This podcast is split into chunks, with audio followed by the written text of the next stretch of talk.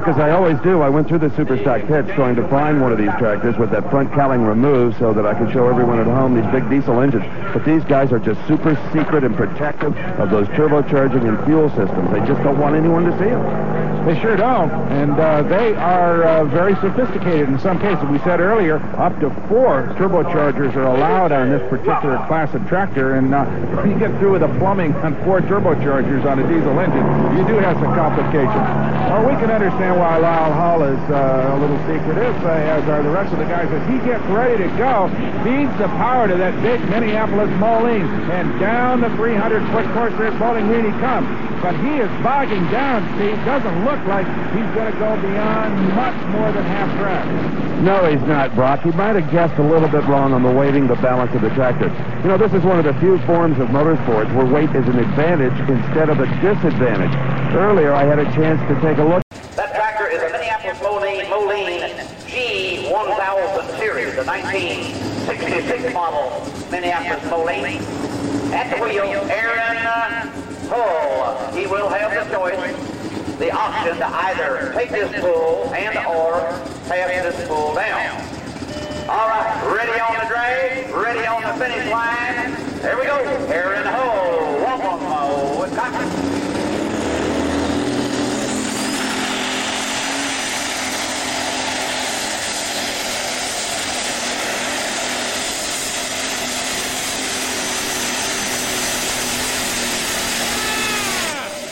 All right!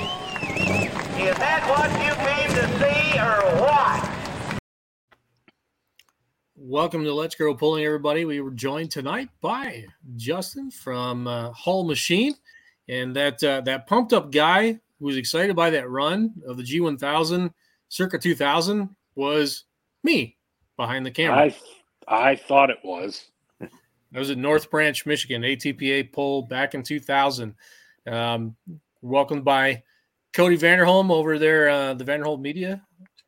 Uh, Doug Borth is with us. Big Rye. And Justin Hull from Hull Machine. How are you tonight, sir? Not too bad. Yourselves? We're getting along. Thank you for coming on tonight. Um, we're going to dive into uh, the family history, of course, but also a little bit about what uh, you guys are, are doing and, and what you're up to. You got some parts behind you, and we'll certainly get into get into the offerings that Home Machine has for uh, pullers besides yourself. But uh, you know, let, let's start with where it all began. When it came to the family being involved in pulling, where did it all start? Oh, it's probably been in the family back into the 60s, maybe even earlier than that. Um, all the brothers, Lyle and his brothers, they all pulled back in the day. You know, started out with they had a Minneapolis dealership and just started messing around and kept growing from there. Uh, few of us left uh, doing the big stuff yet, but a lot of our family is still very well involved in tractor pulling. was any of it you know starting out of a dealership was any of it did you have any tie back to the the manufacturer itself or was that just something you guys said we're going to do this because we got the shop space and we're going to make it happen Uh, probably nothing uh, with the Minneapolis Moline at all for per se, but that's what they all liked, and so they stuck with it for years and years, and we're still keeping them going. how much did it take you know going going back like the the first clip we saw there with with the five star you know those those old well all of them really there was they didn't have a main for every every web. So how much work had to go Nope. in to make that kind of stuff live? And was that kind of where the start for what you're doing now began? Oh yeah, back you know you only got you got two cylinders per main basically, and back then I mean that first video that was probably before I was even alive, and uh, I know Lyles went through lots and lots of testing and whatnot with girdles and what's what would work and what wouldn't work and he went through a lot and a lot to get that done and probably lots of hours of just sitting in the shop, machining, welding, drilling holes and whatnot to try and tie them blocks together. And he had a pretty good system down, and we just progressed with that. And that's kind of how we ended up in the, the machining world is just through him. He went nights and weekends just doing anything he could to get the Minneapolis Molines to hold together how much out of the, out of that four cylinder translated into what you guys started doing with the sixes? Oh, probably quite a bit of it. Um, back when he went to the built the G1000, uh, what he had for a turbo setup on a four cylinder, he just made basically a double setup of that, and and then uh, eventually built his own aluminum heads and progressed it down the road.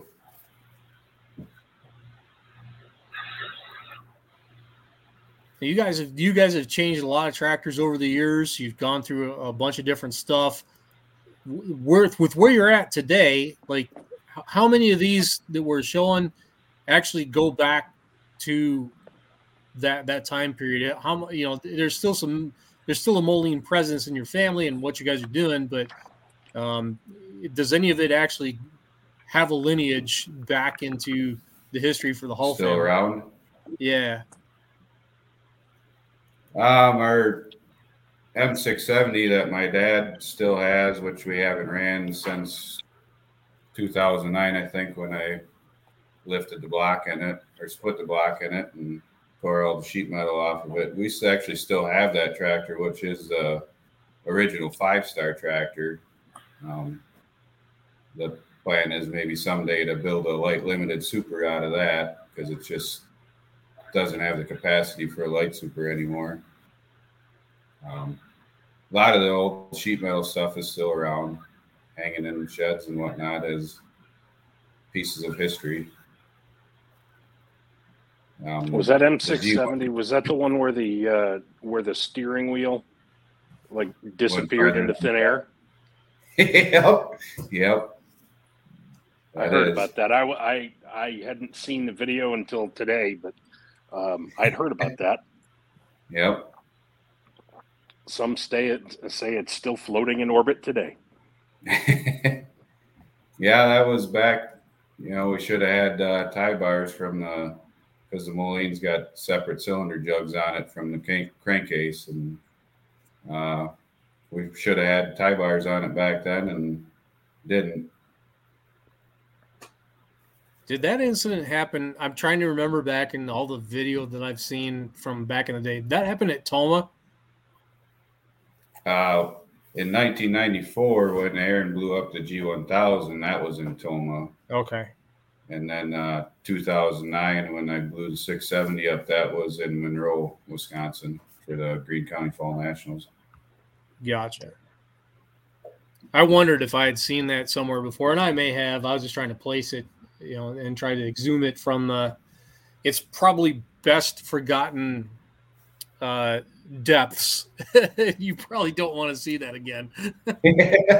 I got to bring it up once in a while to remember what you did and how you progressed from there.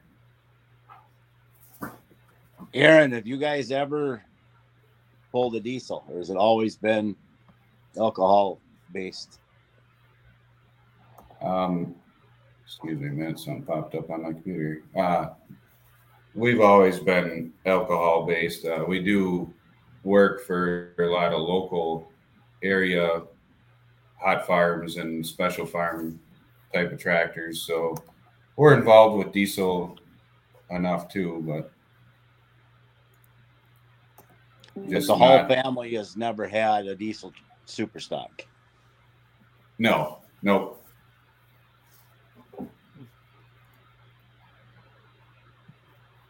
Why is that? Um, guess we just didn't like getting our hands that dirty. I don't know. Right. It, the way Molines were and whatnot, different cylinder heads, and the Molines are pretty bad in the cylinder head department. Uh, so just trying to get stuff that holds. It was probably a little bit more tougher.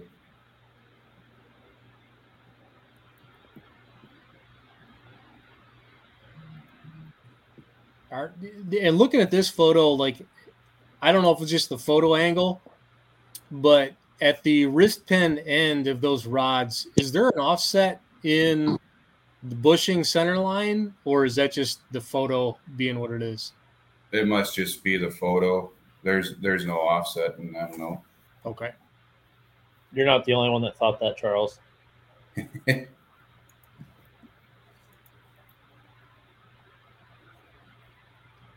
So I'd asked you off off air, you know, beforehand about the the deck plate that we're seeing there, and and I'm not going to ask you to say whose it is or give away the the the farm there, but um, you know that's not something that we would see in a diesel application. And obviously, you guys you just alluded to that you're not interested in really pursuing that. It's more about spark ignition.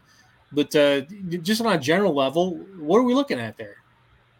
Uh, the plate there is a chambered plate. It would go between the cylinder head and the block. Uh, more so in the light limited class where you have to run OEM cylinder head yet. So what we do is basically make a plate to go in between there that has a chamber in it uh, to try and further the power out of the original diesel head. Um, there's quite a few that use it. There's quite a few that don't. Um, that's just one thing that we like to utilize when we're doing a engine setup using a doing the alcohol and a, with a factory head uh, that does not have a chamber to begin with.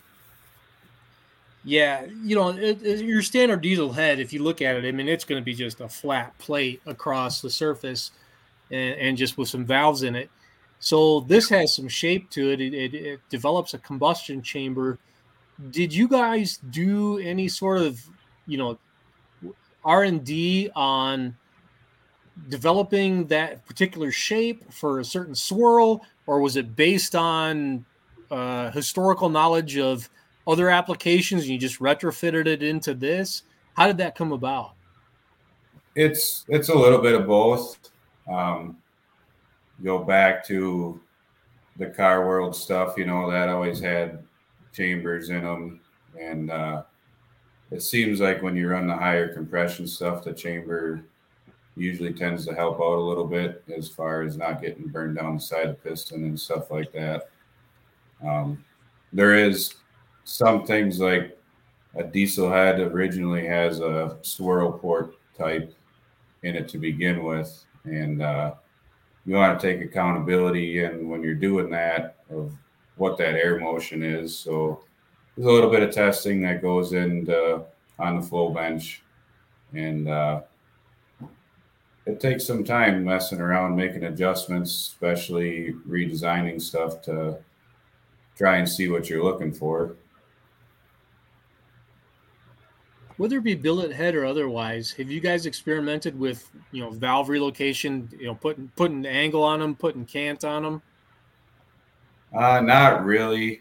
A lot of the rules are kind of limited that way in the light limited supers and and uh, light super itself. You know, you can only you can go you can move stuff a little bit, but unless you really want to get into gray areas, and sometime then that doesn't help out with your valve geometry or your rocker arm geometry, I should say. Yeah. How much have you guys had experience with uh, with OHC? Have you done an overhead cam? Uh, the the big supers, them are all overhead cam. They are okay. Um, they all originally go back to having uh, Brent Long cylinder heads on them originally, and uh, just made some updates through the years and different stuff, trying different things, and that's kind of where we're getting at nowadays. Is really trying to push the start pushing the cylinder head program a little bit harder. Um, there's many great manufacturers out there of them, but if you can make something and it works, you know, run with it. The, the G1000 you guys did, how much how much did Brent Long have in, into that cylinder head, you know, going back to like the video we we played back to 2000? It- it- was he a part of that all along? Yeah, back that would have been with the first stages of when Brent Long helped him out, uh, built cylinder heads and some miscellaneous other components. Before that, Lyle had originally planned to go overhead cam on the old 800 engine, but uh, just never went that far with it. I mean, they had they had quite a bit of it done, but the 800 block was just it was weaker than the 585 block, so it just kind of got set on the back burner. When you guys got taken care of business, that one had a long head as well. Did you Yep. find a surprise in there when you started di- dissecting it, or did you just say, "All right, it's it's the same thing, but it's just a bore space to match the block"? Yeah, it's they they are very similar. Um, it's basically well, the John Deere you got a one piece head, and the Moline you got three separate heads, and it's more work, but uh, general. Really? Even, so so even the overhead cam on the Moline being three separate, it was still still three separate blocks. Yep, the cylinder heads were. Um, Holy! uh, How did you guys tie that together and make it live? Well, it, originally they had cast iron uh, cylinder, separate cylinder jugs on it, and that seemed to be a little bit of an issue. So uh, we went to a one-piece cylinder jug, and then that seems to hold everything in line a lot better. And you didn't you didn't smack the cam bearings out of it with three separate heads at all. Nope, we've never Wow. had that issue. Brain, So you're brain's turning. running? Sorry, I'm I'm checking out. Brain's turning now. You guys are still running a Moline block in the G1000? Yep, it's a 585 crankcase and a 585 crank, factory crank, counterweighted. You guys have to be the only ones doing that. Am I right? I don't know if there'd be anybody dumber to do it. I wasn't throwing you under the bus, and you know it. Yeah, it's it's quite the sight to see when you spin it and lay that 200 RPM. Holy Wow. Sorry, I'm I'm So- just I'm nerding. You guys go. I'll, I'll be back. So while the smoke pours out of uh, Charles's ears and he takes his his mental detour for a minute, um, in a perfect world, in a what class or classes are really best fit for the type of power that Moline makes? If you're talking about a purely Moline powered machine, Pure Moline, you're Mhm. probably probably talking antique. I mean, you can you can do more with it, but it, it takes a lot of work, and you got you gotta you gotta want to have it. I guess basically. Well, and you guys have proven that the the desire to have it and to carry on that history um, makes it work. I mean, you guys, you know, you guys make them work. Yeah, it's a you know a lot of years in the in the making to be where it is today, and uh, you just never know how hard you can actually push it till you keep doing it. And knock on wood, it's been holding together. Don't come after me if it doesn't hold together next year. yeah, we know we're pushing our luck, or at least we think we know we are. Are you So does that mean that? D- go ahead, Doug. Are you making the same power with that setup as say the John Deere's? I think we're a little bit short right now, but uh, we've had some struggles. Uh, changed turbos on that one. and fuel pump and stuff. We've had some struggles struggles just getting it back to running smooth and consistent to the point where we can probably turn it up a little bit more. Uh, made a good pass at Wheatland, you know, at a pretty conservative setting. So we'll adjust from there and see what we can get. But we want that tractor to run all the time too. So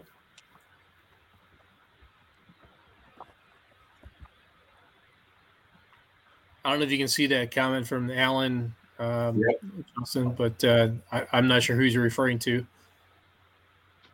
yeah, that'd be uh, Mike Otto, I believe, out of Missouri. Yep. He's got uh, uh, Doug Seafer's Mopower uh, engine in that one now. Is that the one that had a real bad night last year or maybe two years ago? He put it, he rolled it. Yep. Yeah. Okay, that's what I thought. Yeah. that's- Alan has another. Alan has a thought on your machining process, and I, I'm going to ask you to confirm or deny this. That you drink 74 Busch Lights and then went to machining. yeah. Not being in Wisconsin, they drank uh, 74 New Glarus uh, spotted cows. Yeah. Come on, Alan, respect the history. You know better. I mean, sometimes it don't hurt to sit down and have a beer and think about things and bring it back to the table the next morning and alter it. Can you imagine how many? And I'm asking, I'm I'm bringing this up seriously. How many of these ideas have turned into great ideas that were hatched over a beer or six over the years? Yeah, and I'm not just talking about you, uh, you guys. I'm talking about whoever. oh yeah, in general, it's probably a lot more than one would think. Yeah, everybody laughs at the hold my beer, you know, memes when they go when they go spinning around the internet, but there's some truth to that. Yeah. Hell, there's probably some truth to that when it came to building farm tractors. Yep. Yeah, I mean, you, after the poll is done and you get back in the pits with all your competitors and start talking and whatnot, there's lots of ideas floating around out there that you just keep thinking about, keeps you awake at night, I guess. I mean, I guarantee you that there was some there was some aspect of the Cajun Queen that came to light as an idea after a show. And that motor has quite the illustrious history for God, 35 years or some crazy thing, you know, with John Right. Deere with the 466 with a turbo. Yep. So, yeah, folks, when they say hold my beer, be careful. They might be onto something.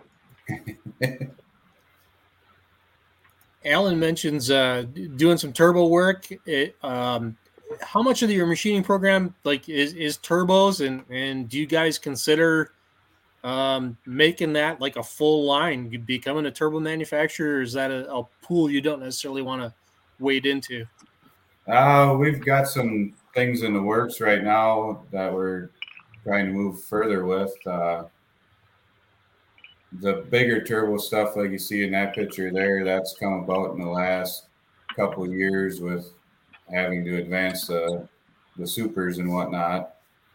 And uh, so we decided to go out on our own a little bit and mess around with these big chargers and they make power that's for sure um, it's just getting fine tuning of things down and figuring out where we can get uh, the supplies the best you know The way these appear to be interfaced, these would I would say are are high pressure chargers, right?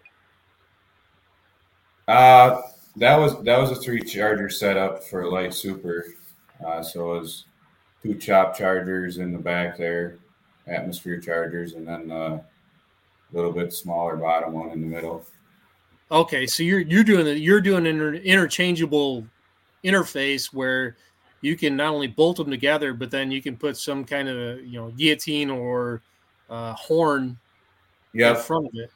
Yeah, or you can mount air cleaners on there or Gotcha. whatever Okay. you so desire. You know.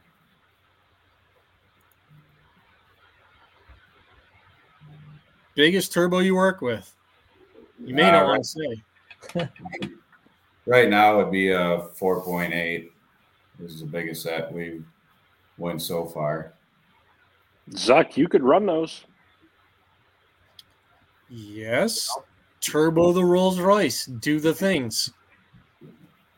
We're here for the noise and the sound that makes. I don't know if I I don't know if I want that sound muffled by Chargers. I'm just I'm gonna put that out there right now. I think it would sound very u- more unique. It would. It would. And it'll still rattle your rib cage as it goes by. Right. And the rule will still apply. V12 equals automatic earplug delete. You don't have them in. Justin, you ever seen that thing make a pass? I've seen some video clips of it, not in person yet. Homie, you got to come pulling with us out west sometime just for fun, just so you can feel, you can experience that. Uh, that's Yeah. exactly that's an experience. That's not. Uh, I I watched it. It's an experience. That's yeah, it's not something you just you just behold. It's something you experience. Yep. Well, you could just bring the light super to Rock Valley and Yeah, that's uh, kill two birds with one stone. my intentions are sometime to get out that way with the with the light tractor. Uh, do do some work with the Elmer boys out there. So I'd like to get out there and meet them. You know, straight up instead of talking all the time. Yeah, I, I suddenly feel a really, really, really overpowering urge to make it to an outlaw pole. As you should. Yes. Yeah. Stupid geography. Justin, what's your most memorable pass? The most memorable one for you, aside, and and we can we can completely throw out the launching of the of, of the steering wheel. What's the what's the pass that's like you come back to and you think, man, I'd love to do that one more time or a dozen more times. Oh, I don't know. There's probably quite a few of them. Uh, running the G1000 and Freedom Halls going to be one to always be memorable. Um, What year was that? 2012, I want to say. If we would have had a little bit more front end weight, it would have been a little bit nicer, but that's just one of them things you only get to do so often, you know. I don't know. Had enough passes, it's hard to say. Which one? Which of the tractors have you enjoyed driving the most? The Oliver or the 1000 or Uh, probably the light super. It's just a little bit more jumpy, and I got a lot more time myself in that than.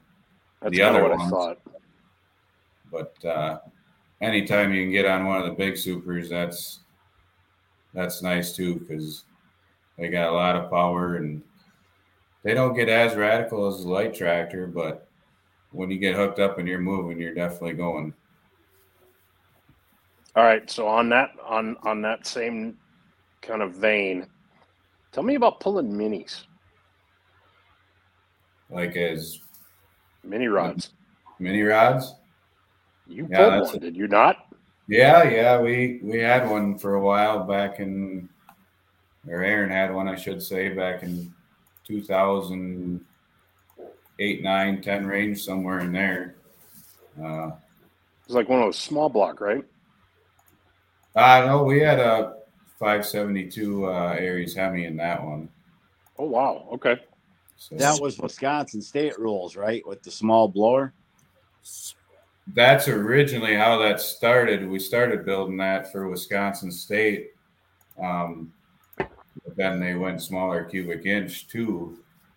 So uh, we just kept a bigger cubic inch and a bigger blower on it and ran uh, a couple Grand National hooks here and there and whatnot. And uh, there was another club in Wisconsin that allowed everything, so we ran there quite a bit. Uh, it's a lot more vibration. Hard to see what you're doing, especially back then. You know, tires weren't what they are these days, and stuff like that. So as far as innovation goes, then, and uh, well, you kind of touched on it a little bit with tires and how far they've come. Um, what do you see as the next big thing with uh, with the lights? What problem? What problem do you guys all have right now that you're trying to solve? Is it tire related? Is it is it fuel? Is it air? Uh, the biggest thing is probably weight. hmm Um, we usually ain't got enough front end weight, so we're always got the drawbars down. But uh, it's supposed to be light super, so we can't change that problem by going heavier. You know, then we're just Right. gonna. I mean, we're knocking on the door of what I call medium super right now with the light tractors. So uh, we we definitely can't go any heavier in weight. So and the chassis are pretty light the way they are right now. So probably tires are probably going to be where the next thing that's coming because I think we'll probably be running out of the uh, Puller 2000 HPs. Kind of looking for certain era age HPs right now to keep getting through. So that'll probably be the next thing is where we're going to go there. Um, I mean, you're seeing Or it or whatever happens to replace it. Right. I mean, you're seeing a lot of the heavy stuff, mods and heavy supers and whatnot going to the Mitas tires now. So um, I'm not sure. I think them are a little bit heavier. So then that's going to take away from the front end weight on a light super. What does a set of HPs weigh right now? Like the one, if I mean the perfect set of tires for you guys right now. What do those weigh? Uh, they would probably be per tire and rim, probably right in that 430 to 450 range, I would say.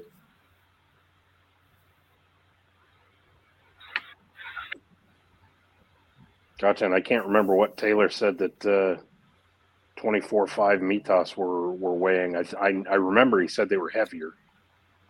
They're like yeah. four, wasn't it like 480 or something when they start? And then he was he was cutting rubber off of them, but I don't know what I don't remember what he said that they ended up at. I don't either. I'd have to go back and rewatch it. I don't remember either. You know, that's okay. I wasn't I wasn't in, intending on you know interrogating Justin on that subject. That just kind of came out of left field. What power What's your favorite? you guys running in like when you had the Oliver and and the current light super? I missed the first part. What was that? What power plant are you running in your light supers? Uh, right now on my tractor, it's a Hercules block, which is now expired. That's uh, that was a another one of them where you gotta love to want it. Was that a, it was a 478 based? 478 base. Yep. Uh, we were running 492 cubic inch, uh, so a little short there, and the cast heads yet, just because we couldn't make it hold with with the cast heads long enough to push onto aluminum, which which maybe a single piece of aluminum head would uh, help tie things together a little bit better, but. Uh, with the advancements in turbos and whatnot in light super right now, I just don't know if that's ever going to hold if you want to run at the top. Injected aspirated, they sure do rip, but when you put whist- whistles to them, it yeah. Yep. With So uh, without a time, what's the lineage on that chassis? I, f- I think I know, but I think I might be wrong as well. What's what's the history there? That, uh, well, when Dave Sonnentag uh, had bought the original Savage tractor, uh, cast iron tractor. Then uh, he came along and had. Uh, well, I'm drawing a blank right now, but uh, uh, Dennis Johnson, I believe, built a chat component chassis for that, and that's what that one is yet today. Gotcha. I, I, I, and I had, I guess I, I had this wrong. I had thought just looking, looking at everything I'd seen that it looked so much like what Dwayne Schroeder had as the Cornhusker. So now I'm, I'm lost as to where that one disappeared to. Oh, yeah, no, that wasn't. Uh, I think uh, Justin Gravert, Gravett has the old Cornhusker. That that actually sounds right. I think you're right, Justin Gravett or something. Yeah, I kind of, yeah, I kind of think that make that rings a bell. Gotcha. All right. Yeah, I knew there was a disconnect there between between Schroeder and, and what Sonnentag had done, and and I, I kind of lost my way on where where the, the two chassis had kind of kind of went to. So now now I get it. So thank you for correcting the record on that. Appreciate that. Did Sonnentag ever get rid of the? Uh, uh, is he out now, like for good, or? Because the last I remember, I took a picture of. Ooh, I think it was a Cockshutt bodied or sheet metaled uh, Savage. Am I remembering that right? It would have been at the Cornhusker Classic, I think in 16 or 17. I guess I'm not familiar if he's had anything since uh, John Deere or not. Okay.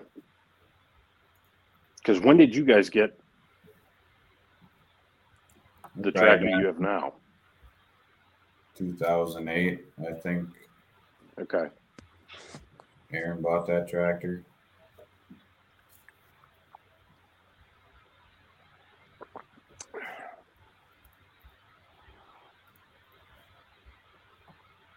Cody, you haven't asked a question yet. Chop, chop. Well, everyone else has their like pinnacle question, so I want to know what's your drink of choice. Uh, When if it's beer, Wisconsin, Would beer, it's liquor, water that that's What's that that? it was kind of alluded to, you know, I mean, you're from Wisconsin, you kind of like have the market on spotted cow that like there's a lot of people that do running stuff. So, but uh, I don't know. yes, Spotted Cow is, is a good beer. Um, I drink it once in a while. More so in the wintertime, I suppose.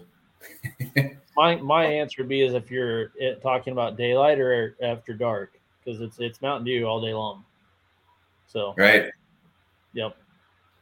During the day, most likely coffee in the morning and water the rest of the day. So my follow up question is: You said you want to make it and pull with the Outlaws. Where where are you coming to? Rock Valley, Wisner? Where are you coming? Ah, that's a good question. Probably be Rock Valley. If we can put it in the works, it's be, be a little bit closer. Um,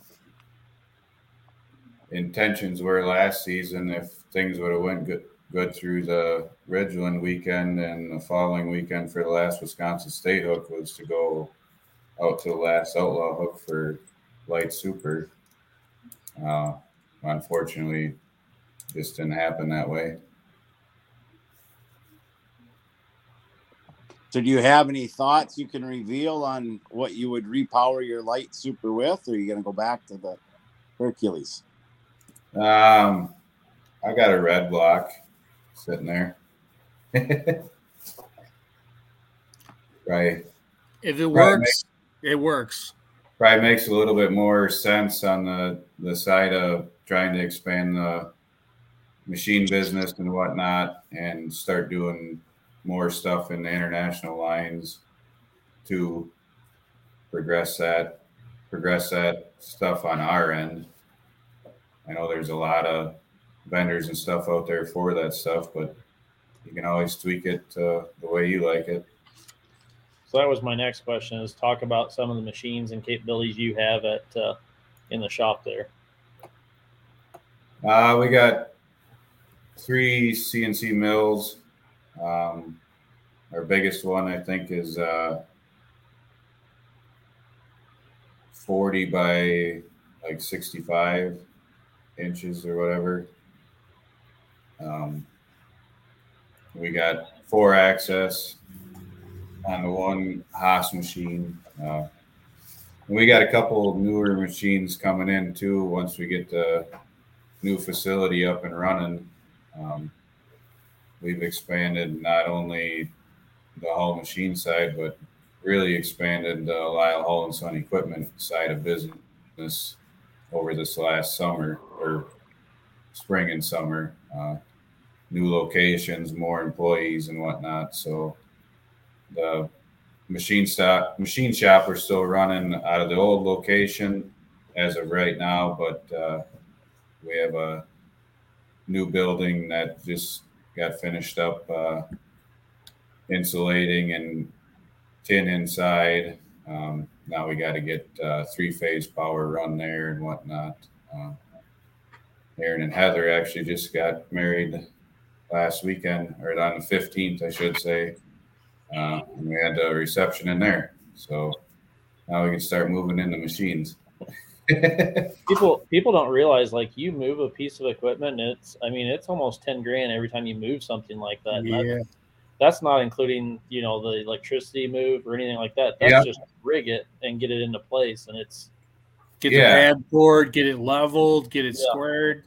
yep. Yeah, we've we're kind of fortunate enough uh, with the equipment business that we got some heavier pieces of equipment to move that stuff on our own. Um, and my dad runs crane, uh, so he's always been a help. And anytime we've uh, had to move machines around or this and that, uh, and we got our own semis to haul the stuff too. So it all it takes a lot. To, You're you're cheating at that moving process is what you're saying. yeah, a little bit, yeah. But you still got to have the manpower and the time to do it. Yeah. You know, What lines does uh, uh, the equipment side of the business sell? What do you guys sell? uh, we're probably bigger in the John Deere side uh, for combines, uh, mainly John Deere and Case IH. Um, and uh, now with the expansion of business, we're in the construction line of work too uh, for excavators and and running a rental business for lifts and compact rollers and mini excavators, uh, bigger excavators, 200s, you know, dozers. We just, I don't know, keep pushing along, trying to expand more. Justin Terry's Terry's got a pretty good question here on uh, development of the six seven Cummins for light limited super. Like my my understanding of that power plant for light limited super with the power levels that they're trying to achieve, you've got to be in a sleeve block at that point. So we're really not talking about a six seven anymore. You're kind of in a hybrid world where you're sleeve down and then and then playing with deck height. Um, what are you guys seeing? Yeah, it's it's seemed to be more proven over the last couple years that it, for the Cummins stuff that uh, you you got to start with a putting a sleeve in them. Um, the five nines. Uh, there's some people going to the six sevens. It's probably a touch easier to put a sleeve in them because you're not uh, machining the block out as far in a six seven as a five nine.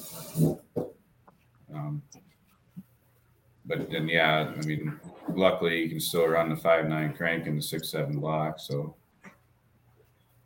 just Yeah. there's a few other five nine that- crank, six seven block with sleeves. You wind up with a six four, and, and they they rip in the trucks. I mean, we've seen Yep. that. yep. Good So- stuff. my my my actual question I want to start asking since we all have our our niche. Uh, what's your word of advice to young pullers getting started, wanting you know, wanting to start getting started? What's what's your advice that you would give a young puller that's trying to get started and going? Uh, I wouldn't be afraid of it, uh, but you know, do your homework, uh, get established with a good company, and uh, you know, work with them. It might cost you a little bit more money up front, but it'll probably be cheaper in the long run. Just the fact of you start buying stuff all over, you know, sometimes that used part that is a little bit cheaper seems to be the better deal, but might have a failure down shortly down the road, which might cost a whole boatload more money just to get back together. So it's it's one of them things you're gonna you're gonna spend the money. You might as well do it up front. It might take you a little longer to get to the track, but it'd probably be more rewarding in the end, I would say. Kind of a buy once, cry once kind of deal. Yeah.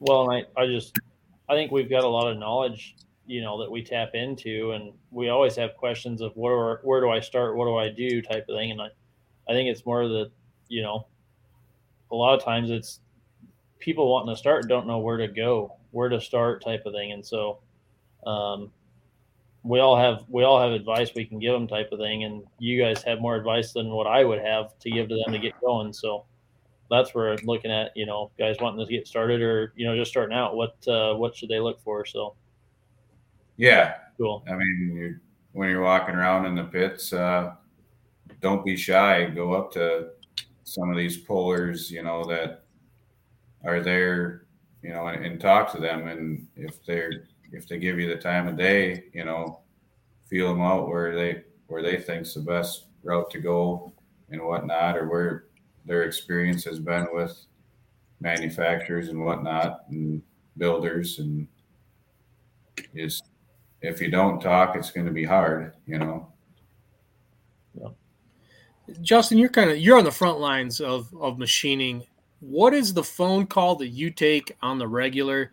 Where you'd love to just tell everybody, hey, this is beyond my control. We're in it. We're in a new world. This is 2022, and I just can't make it happen this fast because of raw inputs or whatever it is.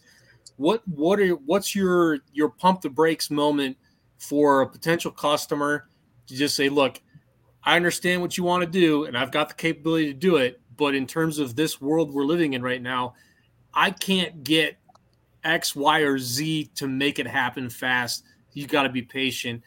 Um, what, what, would you say to that that potential customer right now to just ward off that phone call uh, six, eight, 10, 15 weeks from now?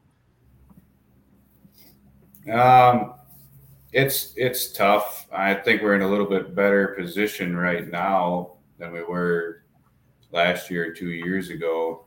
Um, that's good to hear because I haven't heard anybody say that yet.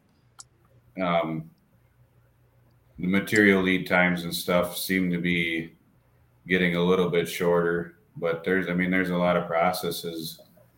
Um, sometimes you got to get stuff done out of house, and and that seems to tend to take a long time. Um, it's unfortunate that you got to tell them that it's not going to happen today, you know.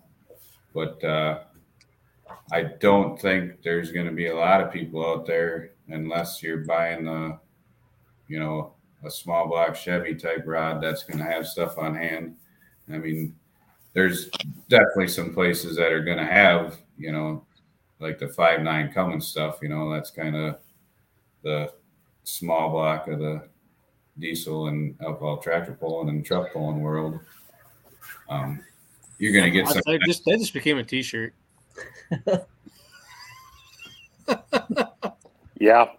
Uh, yeah, I mean, it, it is tough. We got better lead times right now um, for material and stuff, but you also you're trying to keep up with things that uh, got pushed off when the lead times were bad for getting in raw materials and whatnot, and especially in the connecting rod world, the bolts and whatnot were really hard to come by last year.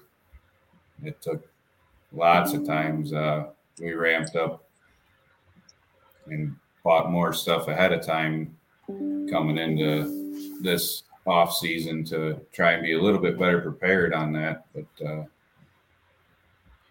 sometimes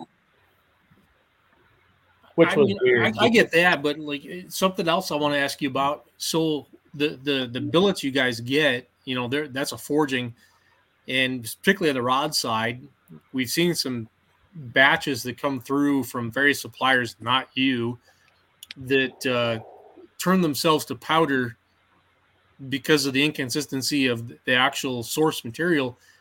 Has that been a problem for you guys, or, or are you not necessarily seeing that? uh, we haven't had any of that trouble yet. Good. Um, and you know, you can always request certification on the bar stock that you're getting every time too. You know, if you want to, you know, put a little bit more insurance on what you're doing, you can always request that stuff. So, and big manufacturers that are pushing out a lot of things, a lot of products, you know, I would say, you know, probably you're probably talking in like the V8 Hemi worlds or something like that, where they're pushing out thousands upon thousands of connecting rods. You got to have, I don't know if there's somebody sitting there checking that material if that's coming in the door every day just to do a physical check. You know, is the grain direction running the right way or this and that? You know, Thousand percent fair. Yep. Right. And and that's actually been where we've seen the failures. probably a little more tough on the big volume runs than the small quantity runs. Hey, you got you got somebody actually answering on your behalf. Yeah, that'd be that'd be Brett. Good. Love it.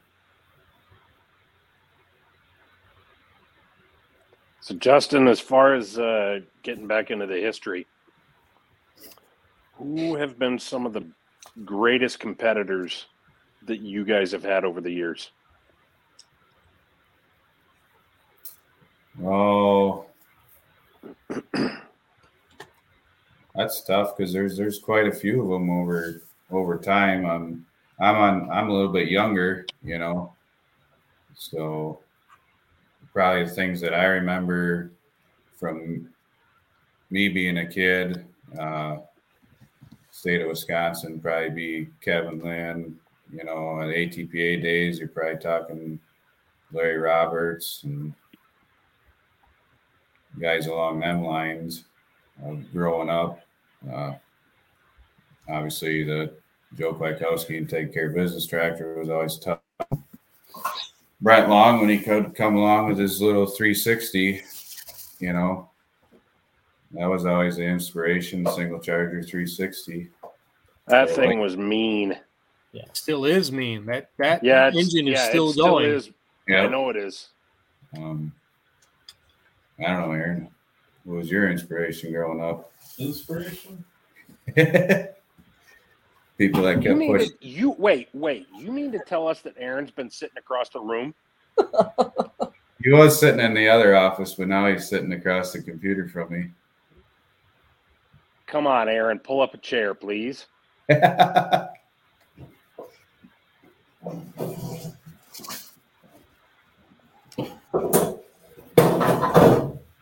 Hey, buddy. You, you got to scoot a little bit more. There you go. How's There you go. That's perfect. Thank you, sir. Good to have you on too. But thank you. So, if you have if you have further thoughts to add on that competitors list, who were the guys that when you that when they rolled in, you thought, "Ah, crap, here we go again." Wow, there's been a lot of them over the years, but a lot of strong. In my class, there's been a lot of strong people. I mean, uh, back in the day, it was Connors brothers, and Lustig was really tough for a lot of years. And Larry Roberts, Roberts come along, and he kind of took over for a while, and he was tough for a long time. And uh, then uh, uh, Blackburn got back out there, and they're super tough now for a lot of years, and and uh, boys are tough. that whole class of mine right now is pretty tough. There's quite a bit of money out there to compete against, but you guys all know that too, and all the other classes. But Yeah, there ain't no slouches in in any of those classes anymore. no, nope. The technology has just advanced so much in the last, you know, 20 years in triathlon. Just you think back of what you used to run, it just amazes me what we run today compared to back then. You know.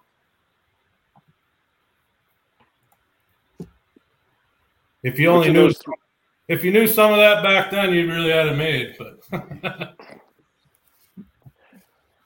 So, which of the three tractors that you guys or that you haul to events, which one do you like driving the most? no, my favorite tractor is the Moline, but my niche tractor, the one I like to drive every weekend, is taking care of business. What is it about that tractor that you love so much? I don't know. I was partners with Joe for a while and teamed up with Joe Kwiatkowski, and I ran it quite a bit for him. He had some health troubles, and I ran it ran during that period for him. And uh, the, myself and the tractor just fit. I mean, I've always drove it very well, and uh, we just got along. And some tractors you- kind of bond with, I should say. You know, you're just you're comfortable in them, and it- it's easy to make them work. I know for Charles and I that uh, whenever I see that, well, I can speak for myself. I can probably speak for Charles too. But whenever I see you roll out on the on the track with that tractor, I go right back to Hudsonville, Michigan, in my mind when I was a kid because that's where I was born and raised. I was born and raised an hour north of Hudsonville, and I got to see of, I mean, of the Alki Supers. Joe's was, you know, taking care of business was the one that I got to see most frequently. Yeah. Yeah, I So- agree. I mean, this, this photo that I took at Enderley, you know, just wheels up, taking care of business, hauling the mail. It's like, all right, I, I'm back again. I remember this from from 20 years ago, like how this looks, and yeah, definitely, definitely struck a chord. Um, but within them, how much is is the chassis? You know, it, it- who who built those two chassis, and and where's the difference come in in terms of feel? Uh, Dave Fund uh, built um, the Moline chassis. Okay. Kind of built it all together, but he did the majority of it. Uh, the, the current the current G1000. Yep, yep. And uh, taking care of business, Engler built the majority of that. So th- the the prior generation before Fun had the, the did your G1000 was the prior generation an Angler one as well? No, that was actually one I built myself. It was okay. It had it had some hallmarks, so I I wondered. Okay, Is that the chassis that was just up for sale the last day or two? I don't believe so. I don't. I think Justin, you were tagged in it as a for a for some reason, but somebody had a former Hall Clev I Guard chassis. Uh, it was Could. Fool's Gold, I believe. Chassis. Yeah, hmm. Like the one that lives down in Unionville? I, I just saw there was I can go back and dig and see if I can find the post, but I saw it. I swear it was today. I guess I haven't paid too much attention to the Facebook today to see if I was tagged in anything, but I guess I'm not really sure where that chassis went after Gansmer. Yeah, the original one. We had a tractor rear end in it yet when I put the overhead cam in the Minneapolis, and then uh, we converted that to a component chassis. And then after that, Bob Ganser bought that chassis, and he ran it for a few years. God, I don't know where it ever went after that. I haven't a clue where it is today. No. Andy we're ner- we're nerds about stuff like that.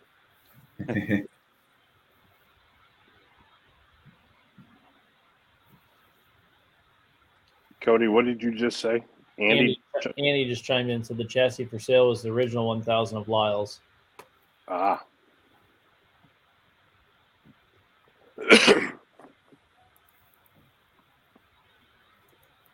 in Ohio.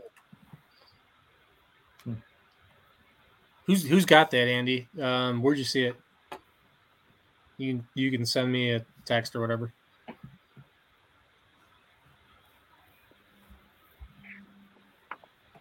So, guys, what's the most rewarding part of the sport for you? Is it the business that comes out of it, the friends, the the competition, the the travel? The keeping up with the keeping the Moline history and, and legacy kind of alive and well? What is it? Uh, for me, it'd probably be all the friends you make along the way, uh, people you meet. It's just it's one of them sports that keeps giving back. You know, you keep running into new people, and and the, the people that you ran into 20 years ago, you're still talking to them. So, and a lot of the Moline history for me, but mostly the the people you run into and your competitors.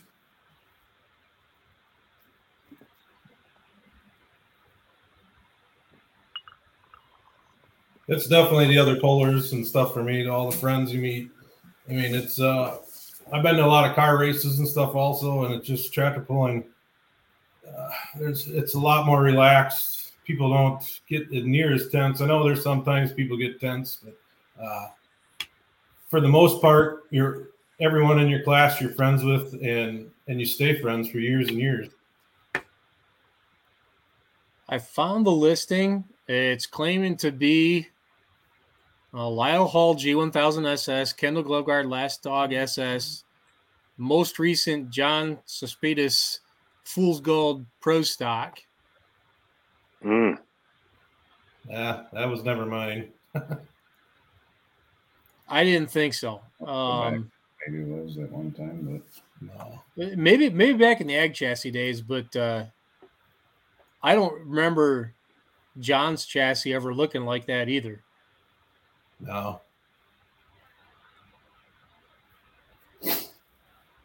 That's unfamiliar to me. That's all I can say. And I'm sure you guys know who John is, you know, with what his history is in pro stock. Yep. Yeah, I've talked to him a few times. Your the original G1000 is what became the roll cage tractor, right? When you guys built over at camp. Mm-hmm. So that back end would have been with you guys till you put the component in, right? Yeah, the tractor rear end was in there originally on the tube frame. but- Yeah. All right, so we're we're gonna we're for now we're gonna call this BS. I would. Well, sweet. Now Facebook's going to start calling us to fact check. Fact checkers. That'll be awesome. Yeah, well we had we had the actual source material on the show, so take your Mhm. fact check and cram it sideways.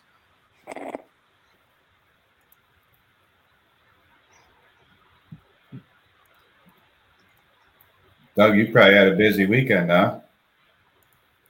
Uh, actually, I stayed home this weekend. Went to the Badger What? game, Oh, okay. but I get I'm lucky enough that I get to go to SEMA next week. So we're leaving Okay. on Thursday. We're leaving Thursday and taking the races over the weekend, and then Tuesday, Wednesday at SEMA, and then fly to Atlanta to meet Cody and Ryan to go to Diesels and Dark Corners. So I got two weeks full coming up. Lots of traveling involved in tractor pulling. Never Yeah, stop. You would think it would slow down, but it's amazing, you know. And then a month from there, uh, we're taking the tractor into PRI, so we're gonna Yep. get it put back together for that. You guys brought up an interesting point there, um, and I've actually wanted to ask him uh, a machine, a machinist, or or somebody who's actively involved in building machines. What has the fact that you can go and pull every month of the year done to your business? Uh, it's definitely ramped it up. Uh, it's less time for us to go out and do them things, I would say. Because we're trying to get other people's stuff ready so they can go have fun in the winter and go winter pulling and whatnot. Where our stuff just kind of now sits in the trailer for the most part until midwinter when we get some time to get it in and move on progressing what we think we should be doing on them. But yeah, it's a lot of focus on customer stuff. Have we gotten to that point where there's too many? I mean, be real. I think we have, but I'm just one of, you know, six heads in the room here. um, it's hard to say to me. Um, a lot of people like to do the winter pulling over the summer stuff, and um, I guess being in Wisconsin, I like doing other winter stuff, you know, snowmobiling and whatnot. So it's not 100% tractor pulling all the time, but it seems like you're thinking about it and working at it. Well, and I kind of wonder if I, I kind of wonder sometimes if if the fact that there's so many events and there's no off season anymore, if that just hinders, you know, the process of development. I mean, it used to be that, you know, guys could make some, you know, they could make some changes and they could build new stuff and they could develop it and they could beat the crap out of it and break it and figure out what was going to make it work so that when in April we start thinking about pulling again, well, now the guys up in Wisconsin, they got something new for you. Whereas now we don't really have that. You have to kind of fit it in. And the only month that anybody really kind of takes off, and, and they sort of do, I think, is December. But that's, you know, I mean, we got family stuff then. We get Christmas, we get the holidays. Yeah. I can definitely you know? see where you're coming from on that. There has been a change of that over the years. Um, yeah. We do, we actually do probably quite a bit of work in December, uh, getting people ready to go to like Gordyville. Mm-hmm. That, you know, because they want they want their stuff by the end of December to make sure everything's going to work. You know, so they can make a yeah, so they can go down to Kevin's or or you know, right, Slamas or, or Robbie's and go make a hit on the dyno and. So we we probably see our, in. our lull time is probably September, I would say, and then uh, well, as soon as harvest hits, which is going to be or harvest is over with, which will be pretty quick here, and it'll be full bore again. yeah, it'll be right back at it. Yep. Yeah, I remember seeing um, something. I think it was, it was a year or two ago, Christmas Eve. You guys were running rods in the shop. Yep. Never quits, does it? No, no, no. Last year we had we had a really busy winter. I think we ran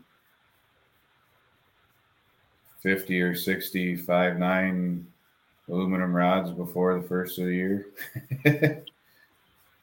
but uh and, and a lot of that's light limited stuff, so dumb guys will be set for a little while now, you know. I was going to ask, is that the class that you guys have the most kind of involvement in as kind of from a supplier perspective? Yeah, probably right now, I would say. Um, with the turbo stuff that we're getting into now, um, that'll probably shift some of that stuff too a little bit. But, uh, you know, we're just going to keep going with whoever calls up and wants us to do stuff for them, you know. You ever build any uh, big cube antique stuff? You got any customers on that side? We've done some work, not full builds. We've done some bigger stuff for guys over the years, yeah.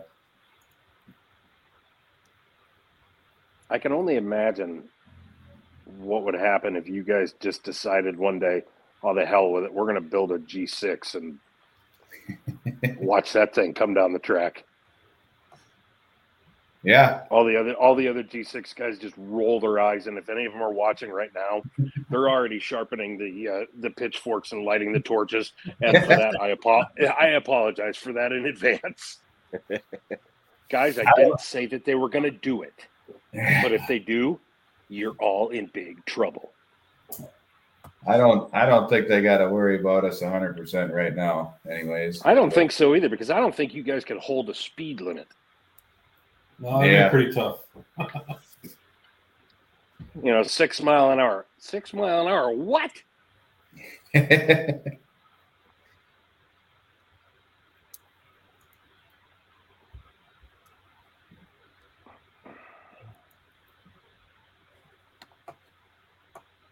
Sorry, I couldn't let it go. This if this thing is is John Cespedes' old fool's gold, it's at least three generations ago. And who knows where that came from. That's that's three generations back. That photo is from gotta be like 1990 or something. So I'm pretty confident that the uh, the, the link doesn't exist back to you guys anymore.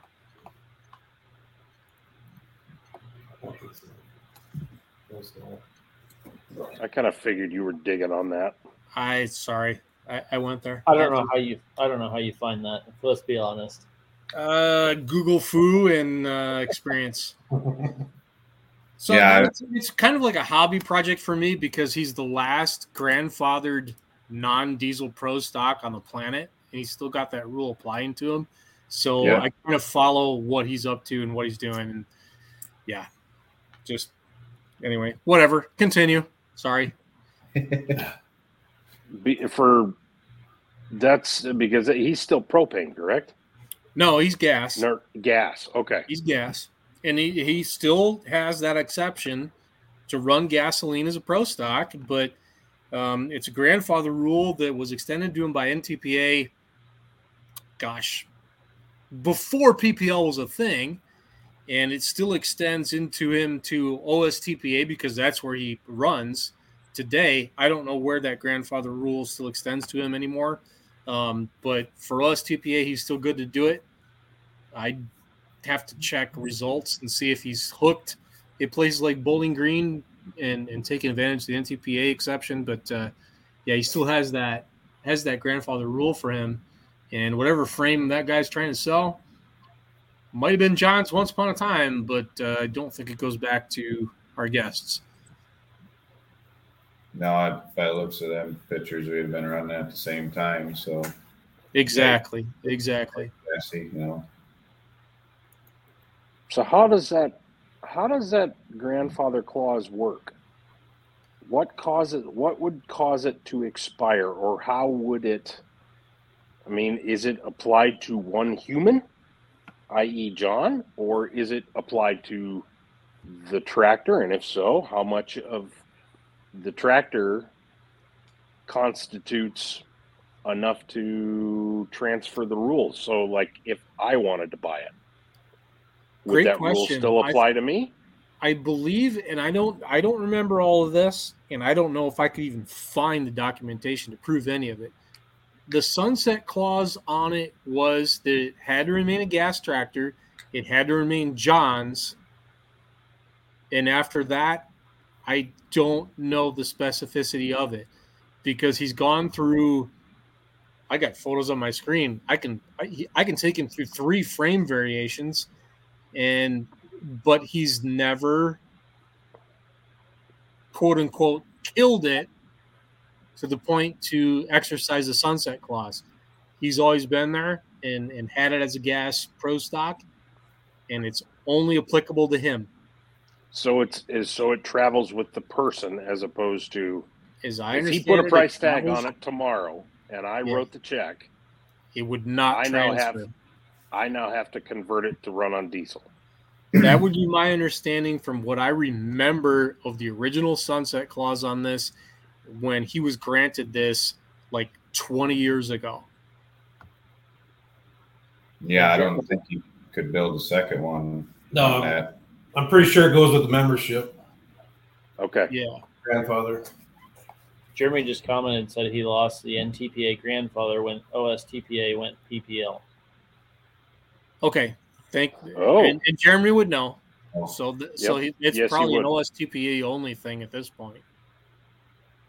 Probably. Is And there for the is record, I'm not looking to buy a gas powered Pro Stock. your wife will kill you?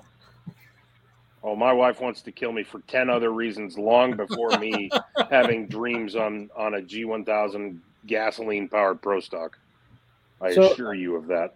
That brings up the next question. When did when did I mean sorry to get off rail here, but when was the last propane tractor going down the Mark- track? Whenever the last time Mark Kohlberg ran his Yep. super farm, Super Farm or Pro? super farm. So I want to say that was 20. There was, oh boy, there was a. I've seen pictures of a pretty good sized fireball. I'll bet it was 2018 or 2019 was the last time. I'm checking.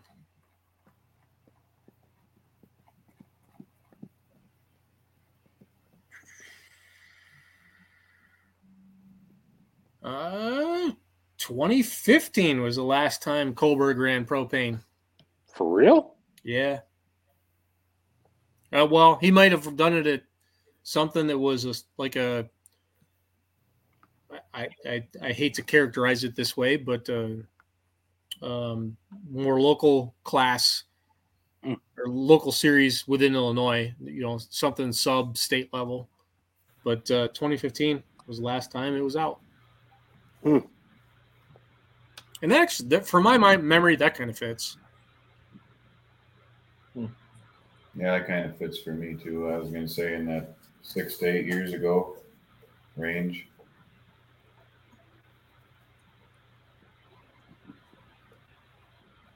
So uh, on the on the machine side, do you guys do anything? Do you guys do a bunch of parts for non-pulling vehicles too? Then, like, if I'm a Joe Schmo and I want to come in and do some custom parts, will you guys do some of that too, or you guys strictly pulling side? I guess walk me through that too. Uh, we we do stuff for outside the polling world. Um, we have done product production jobs in the past. Um, we got some local manufacturing places that will do uh, one-offs or or small quantity runs for um, that has nothing to do with the motorsports industry at all. So yeah, we do. I mean, you walk in the door and you want something done, and we can do it. We'll do it. If the check cashes, huh? yep, Do what you got to do to keep the lights on. exactly. So by raise of hands, who does the CAD modeling?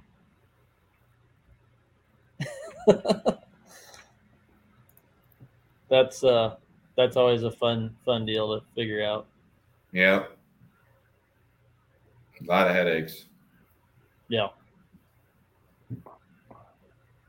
Yeah. A lot of uh, plastic, wood, cardboard parts here and there to figure stuff out before you start milling something out of aluminum that's expensive. Yeah, sometimes. Yeah. Yeah. Yeah, luckily we haven't had too many oopsies, but I mean it does happen, so it's all part of the game. Yeah. So if you guys were going to start work on a fresh build tomorrow, what class would it be for?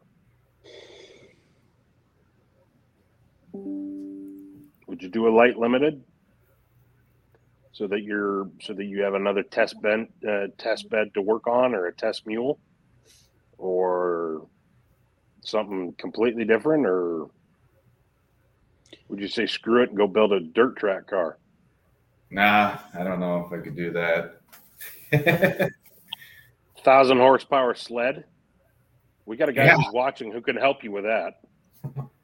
yeah, well, I got some family that uh, runs drag snow sled.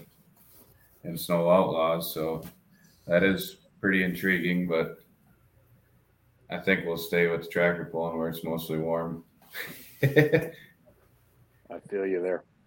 But uh, a brand new build. Yep, clean sheet. Oh, that'd be that's a tough one. For me, it'd probably be light limited super just for the you got lots of different options, and the class is so um, horsepower between the diesels and the alcohols and whatnot, and the weight variations is so close that it doesn't really come down to who's got the most power. It's about who hits the setup right for the day Who can drive it, right? And drive it. Um, but if we were going to go out and spend money, it'd probably be another big super, I would assume. Well, we actually got a couple engines in the works. All right, now we're in. Now, All right, there we go. I knew I could. I knew I could draw something out of any somebody. So a lot of a lot of the parts are done for them, but we got a little ways to go. But my stuff keeps getting shoved back all the time. Customers call and want their work done. Imagine Plus, that. I put my guys on everything in, under the sun that they got to do for me. So then that's not just machining. I put them everywhere. So my stuff just keeps sitting. Seems like.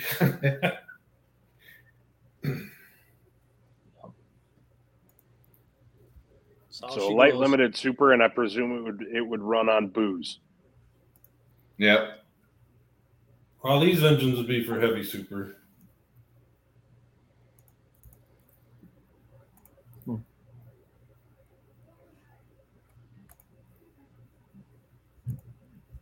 Charles, we Let's get any uh, questions in the audience or no? Oh, sorry, nerding on the other screen. Yeah. Yeah, and I can't and, and I can't keep up on comments with mine the way I'm set up. Uh, let's see if we get anything. It's, forgive me, I'm gonna read. And if you do have questions and you haven't banged them into the comments section, get with the program. You know how this works. There was one I gotta go find that I remember.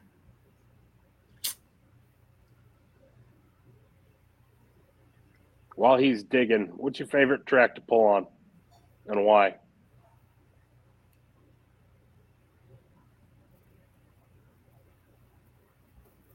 Hmm. It's a good question. I used to have a few favorites, but I guess my favorite is right now. Last year, I won down at Wheatland at the end of the year. My father passed away that year, and I kind of devoted that to. That was my first win since he passed, so it's a good way to end the year and we'll go off in the winter. I'm sure he's very pleased about that. So that kind of went to my top now, I guess, for in my memories.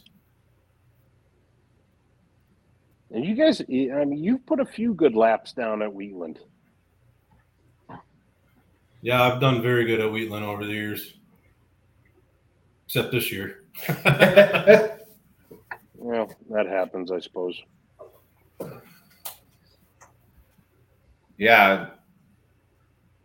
Best places. I mean, anytime you go to a big event, you know, like a Tomah or a Hillsboro, uh, stuff like that, where you're running in front of a lot of people um, and good tracks. Them, them two places are always good tracks. Uh, them are pretty good. Uh, state of Wisconsin, I always like going to Ridgeland. It's kind of a unique setup there where they got the big hill and the bleachers are boards stuck in the ground basically on the hill. Um, Someday I'm going to make it up to that show. well, that's, I think, the longest running WTPA book to this day yet, if I'm not mistaken. I I kind of think 51 years this year. Yeah. I was going to say if you couldn't confirm it, I know that that Yaren's ears just started itching and he has no idea why. I couldn't find whatever comment I was hunting for, so we must have addressed it. So But yeah, there's lots of places, neat places to go to and look. And unfortunately, we'll never get to all of them. I mean, thankfully for social media, you can see some of them. What's one you've always wanted to get to that you never have? Not a, that goes for either of you.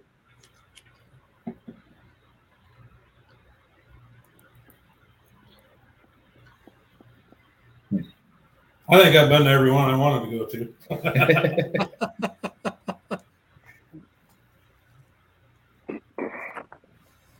I pulled in Canada, uh, top of Maine, NTPA one year. We did a couple trial runs out in Maine over a week's time, and that, that was pretty neat. Uh, I think we were about 25 miles from the very top of Maine. Uh, I've went down south quite a few times. I've out out east quite a few times. So my father used to go down to Florida and pull on that. I, I go down to Florida, but I haven't done any pulling down there. Would you consider dragging the tractors down if uh, if there were if there were hooks? We we've talked about it a little bit, you know. February 3rd and 4th, Zellwood, Florida. We'll make it classic. if we get a couple more, more the merrier. Well, if we went, there'd be three more. So.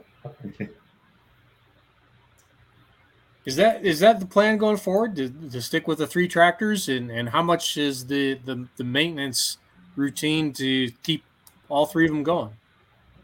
Uh, I think in the future here, we're probably gonna I'm gonna back down to probably one tractor. Uh, the mini, I don't know what I'm gonna do. That's uh, probably gonna keep forever, no matter what. But uh, As it should be. I'm getting a lot more busier, and the guys are getting busier, and I can't put them on just working on my stuff. So when they all all act up at once, you know how tough it is to keep tractors going. uh, so it kind of be nice to go back to one tractor like I used to do, and be a lot more fun at some of them than rushing around trying to trying to get everything done. You know. You you you would not consider doing all three as a John Deere engine, so you had, you know, ease of repairs. You'd keep the Moline being true, right? No, the Moline's probably going to stay with the heart it's got in it. So That was Great kind of my question. That was kind of my question. If you guys, I mean, on the John Deere side, like, why are you guys IH power plant type thing versus Deere on that side? Well, that's basically for the light super aspect. Uh, Justin was talking about red because of the the the push rods and cam location. There's, there's a lot of lot of little bit better benefits running a red one than a green one. for for a non overhead cam Yeah. engine. But up until up until now, that has never been a thing, right? For you guys, that's always been a Hercules, like a 478 based. Yeah, our- correct. since we've had the Oliver tractor, yeah, it's always been the 478 Herc.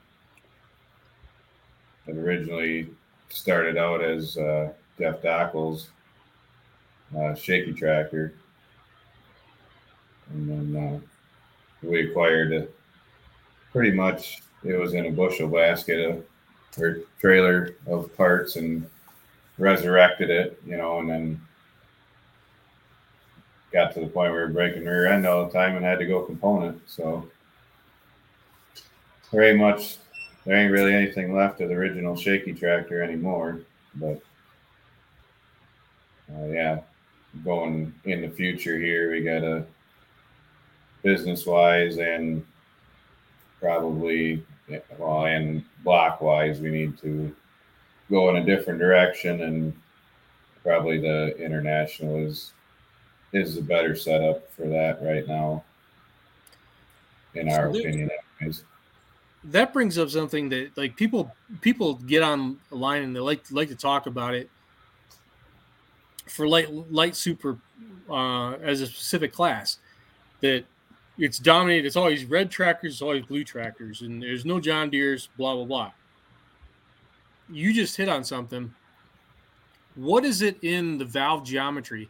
Is it is it push rod angle push rod cant valve or uh, uh, uh, rocker ratio what is it about the Deere factory design that makes it disadvantageous or is it just tied into it being being a, a single side head versus a cross flow? What's what's the what's holding it back from being successful? Um, I think cam height location is probably more so than anything. Uh, either either engine, you can do whatever you want for where you want to place the valves and and stuff. Um, because because of the aftermarket head rule, so you can you can manipulate yeah. that. So you can get a lot of the same out of each block. Um, international standard crank is probably a little bit better than a John Deere standard crank or OEM crank, I should say. So you can utilize uh, international crank a little bit longer than uh, Deere one. Uh, so that's probably a little bit of a factor there too. But I mean, there's there's a lot of good running Deeres out there, so you can't knock them either. So is it is it something with a Deere where it's with the with the cam height, it's it's a push rod length problem where you're getting deflection in the push rods, or is it a scenario where with the IH block you can you can elevate or you have this capacity to maybe increase cam bore and have the the uh, a stronger cam where you can be more aggressive on the cam lobe on the on the front side of the attack? Or or thirdly is it a thing where it's it's the the crank throws themselves having to eat away from that space that that makes it better it's probably all three in conjunction. Um, the international, you know, is just it's up just that touch bit farther where it's in its own little tunnel. Um, you ain't got to worry about clearancing the rods and stuff, and, and that's where the Fords have a tough time too. You got to make the rods so thin on the one side because the cam lobe is right in the right in the throw of the rod, so that makes them the Fords even tougher yet. But I mean, there's plenty good running Fords out there too, which is durability wise. I think the international is probably just got the upper hand. Well, that's cool. I, I appreciate you guys being being can you know having some candor about that. You know, it's it's not a question. I don't think everybody who comes on the show would be willing to answer that. So, thank you for that. Yep. Well, we've kept you for an hour and a half. I don't want to keep you any longer. You've you've more than honored your time commitment, I'm sure. And uh, thank you to you guys for coming on. Um, I'll leave it to our our final usual question. Ryan, I'm turning you loose. Go for it, buddy. All right. Thank you. Thank you guys for for joining us. I mean, it's an hour and a half or an hour and 33 of your life that you ain't never getting back. So we appreciate you investing it in us. Um, but this is a question for you both to answer. Um, you can steal the keys to anything, past or present, uh, and go pulling with it for a weekend and not have to worry about the bill if you wreck it. What are you going to steal the keys to, and where are you going to pull it, and why?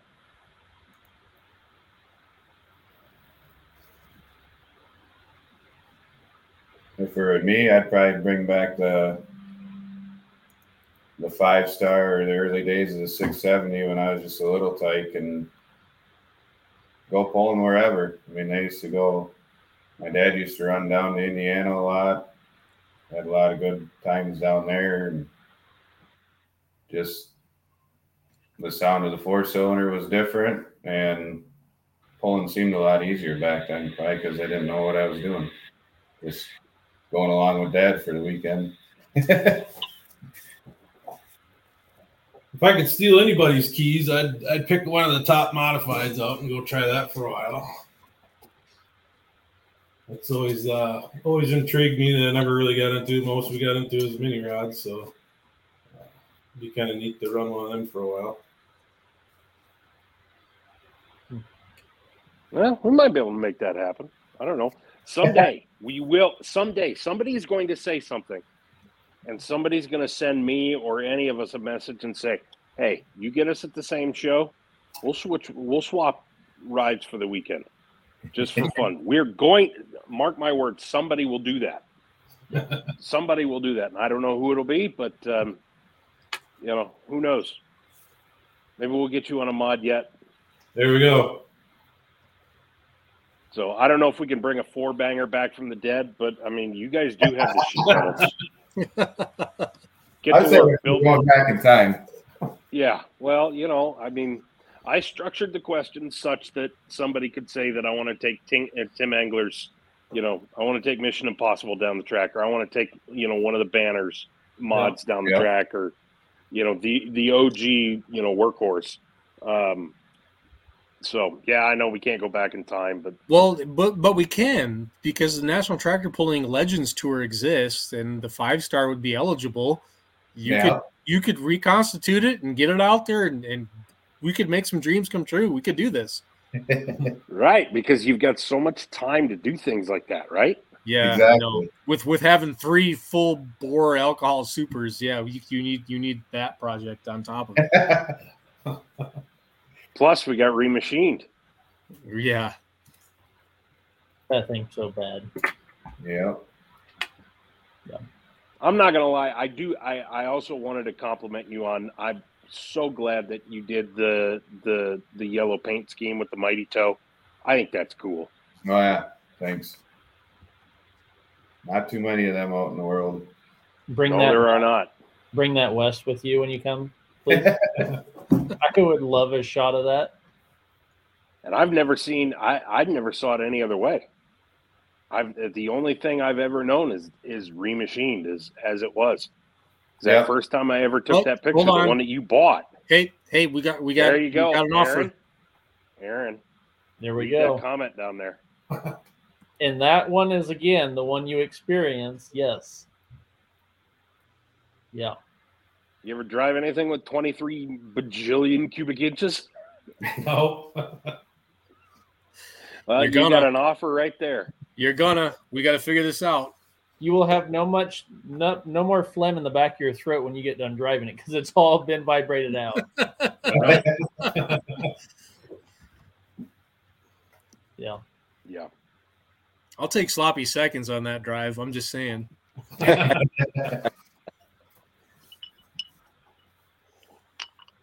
Well, guys, thank you very, very much. We do appreciate it. Um, we appreciate the time. It was good to chat. It was good to learn a little bit more about the yellow tractors in the sport and the tractors that have been there for so long. Um, you know, it's kind of cool that they're that in an age where, you know, I mean, let's just let's just, you know, open up the can of worms. That you know the the curtains don't have to match the drapes.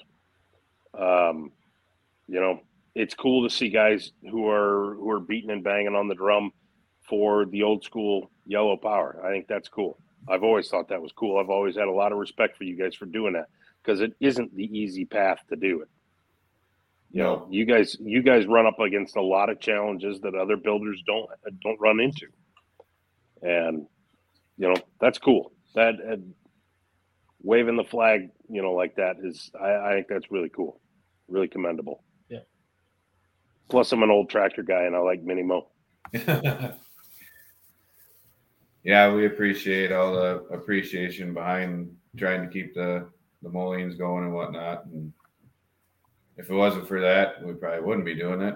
Other than we're just goofy. We appreciate it. Hey, do you guys do you guys have uh, have a collection of Molines anywhere? A barn full of Yeah, I got balls and rare ones. I got warehouse full of them. Yeah. Really? Hmm. I need to talk to you at the next event. I need to make a I need to make a trip up there and see some of that. yeah, we got I would love to see some of that. That'd be cool. quite a few in the family have collections. So Ryan's looking for the next barn find UDLX. Good luck. Damn right I am. That there's one selling on uh, Wednesday. Last time I looked, bidding was at 115, and I don't think we're anywhere close to the to the final ha- hammer price at that number. And and that's not a bar, that's not a barn find. No, that's a nice that that one's nice. It's probably one of the nicer one of the top 5 nicest restored UDLXs out there. They've probably got two or three of them stashed in that barn. They just won't tell anybody. yeah. Well, so be it. And I won't. And, and if I go up there, I won't either. We'll pick something. We'll pick something else, and you know, we'll just turn the camera off when we go over that direction. And I'll just kind of sit there and admire them. Been there, done that. I've turned my camera off in some spots. You just you Mhm. respect your sources. Right. You have to. Yep. All right, guys. Thank you so much for uh, devoting the time. I, I know we kept you probably beyond what your commitment was, but uh, thank you for being so so candid with us and, and sharing a bit of your story. Appreciate it. Thank Yeah. you. Thank, Thank you, you. guys. Thanks, Thanks, guys. guys. Till next time. You bet. Bye. See ya. Bye. Good night, guys. Good night. All right. Okay. I have a point to make. So we talked about UCC going back to one truck, and like them Oh, guys. you're gonna come right in with that. Yes, yes, because like it just made me think of like them guys running the same power plant as what's on the hood. Like that kind of goes back to that same deal. Like I don't know, in my mind, it's like one truck, one you know engine type of thing, and them guys are running the same power plant underneath the hood, and that's just that's just cool.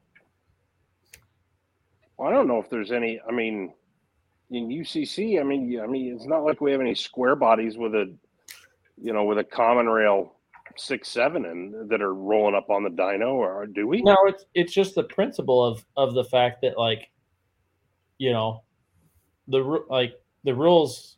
I don't know. It's just the print. I, it's just weird. I don't know why I made that connection, but it's like for some reason like that's what that's what went in my mind when they were talking about the same sheet metal and same engine type of thing. That's where that went to for some reason. I don't know. I just had to say it before I broke loose. That's a think. I, I think actually within UCC itself, they've been actually pretty pure about engine to body style.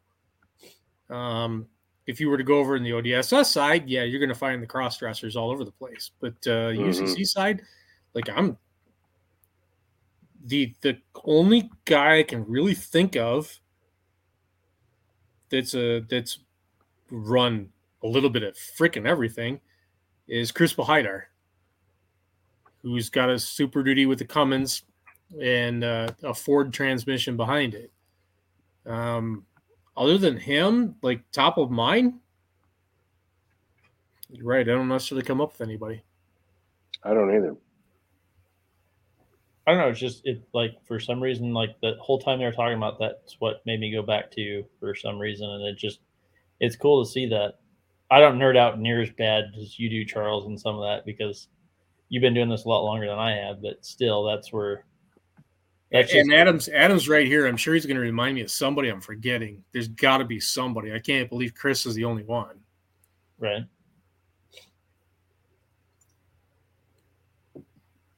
Well, not to change the subjects, and I don't think anything bad happened, but did anybody see the news yesterday where they had to evacuate the town of Wisner, Nebraska due to a wildfire? Yeah, I did see that. Negative. I didn't. Yep. Yeah. they got it put out.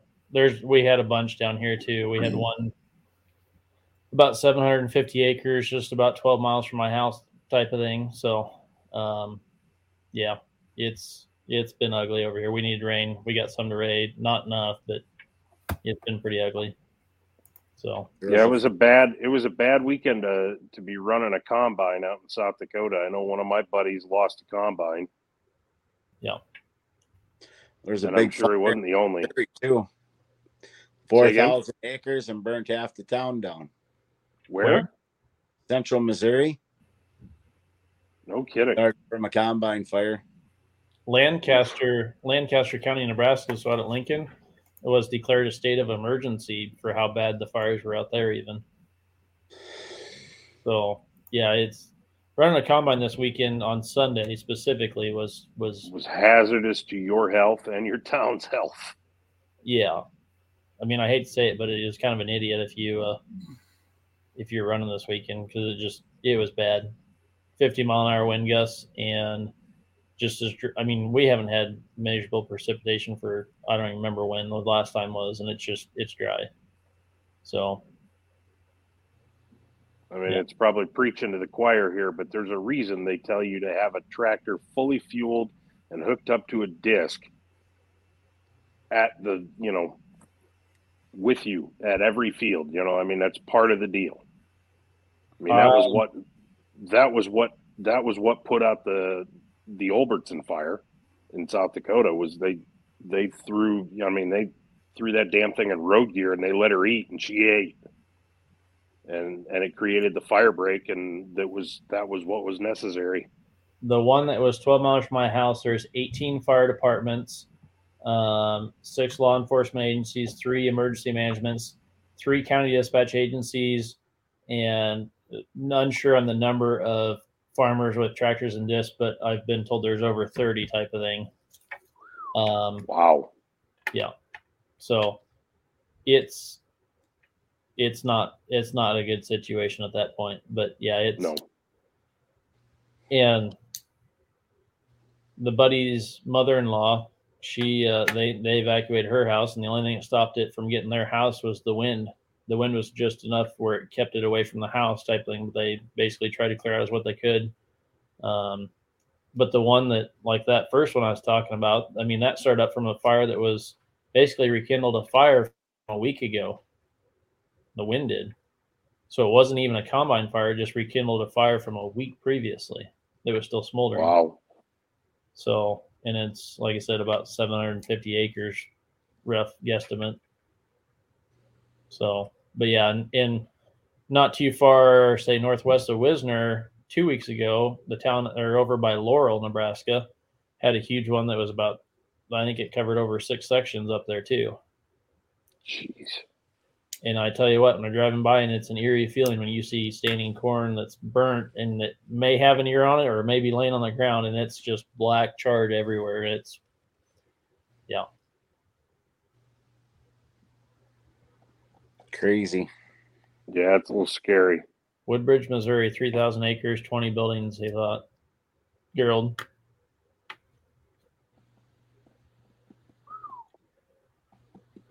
Yeah. keep the water tanker handy keep the disc or the tractor with the disc ready to go Yeah. Yep, absolutely.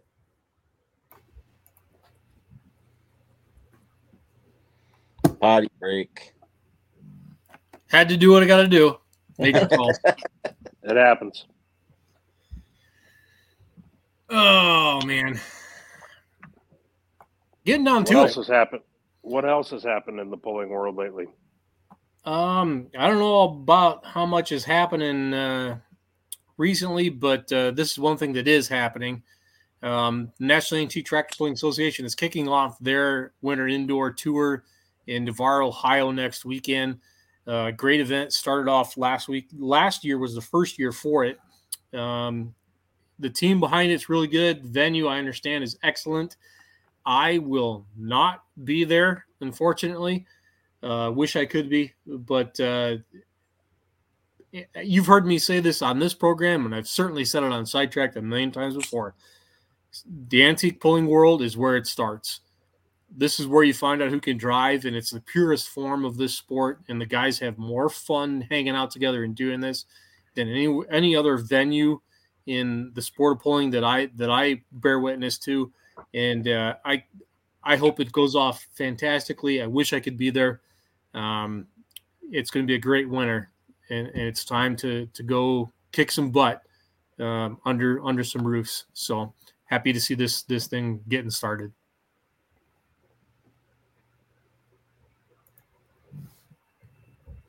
My report back from Jason was an excellent event in California. How was the turnout? Good.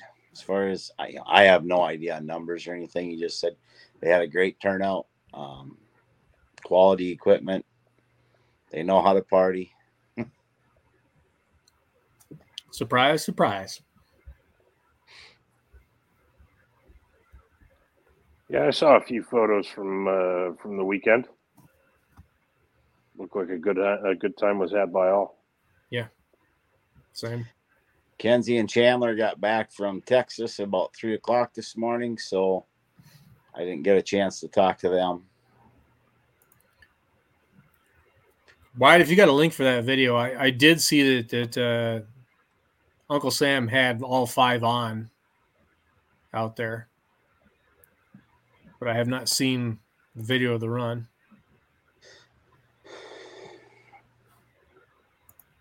I'll try to find it if I can. I think Jason posted it, actually.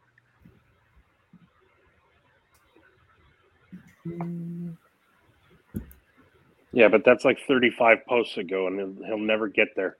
Thirty-five Hey, we're trying. We've we've set parameters. We are backing things off.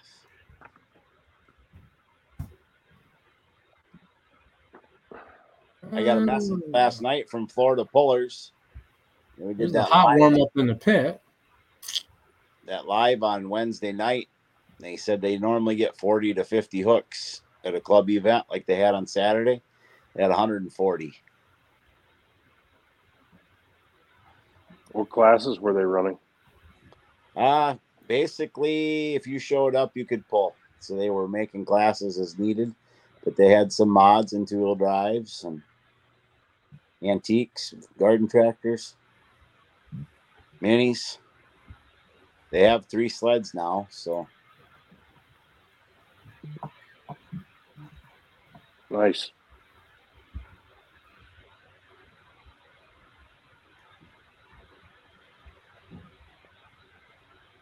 No, finding it. I don't want. I don't want to prolong the show just looking for that. You know, it's it, we're I closing sent in you, on I two sent- hours anyway, so I don't want to. I don't want to prolong it just for that. But I sent you a picture of a uh, narrow front Minneapolis Moline from Wagglers that was pretty wicked cool. yes, I remember this tractor.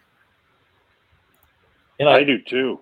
the thing that I remember from the like the back of the tractor was like Charles and I are staying next to each other when we are like pulling in, and there was like weights everywhere on the back of that tractor, and it was really Yeah. cool. So, um, yeah, Yep. She was, I'm a bottle, fed, one of- she was a bottle fed baby with a lot of custom stuff going on, and I, I'm disappointed in myself for not going back in the pit area and hunting it down to try to understand how it ran better. yeah. I'm glad. I'm I'm just glad that somebody got a decent shot of it since Charles and I got skunked. The lady in front of you, or what? No, how about the entire team crowded around, standing in front? No. Yeah, there was Folks, that. I'm gonna make an I'm going to make a quasi impassioned plea. I'm not gonna go on a full blown rant, but I'm going to ask pullers and team of pullers. We appreciate that you want to get photos. We appreciate that you want to get it on your Snapchat and TikTok and yada yada yada. Please be aware of your surroundings. Please.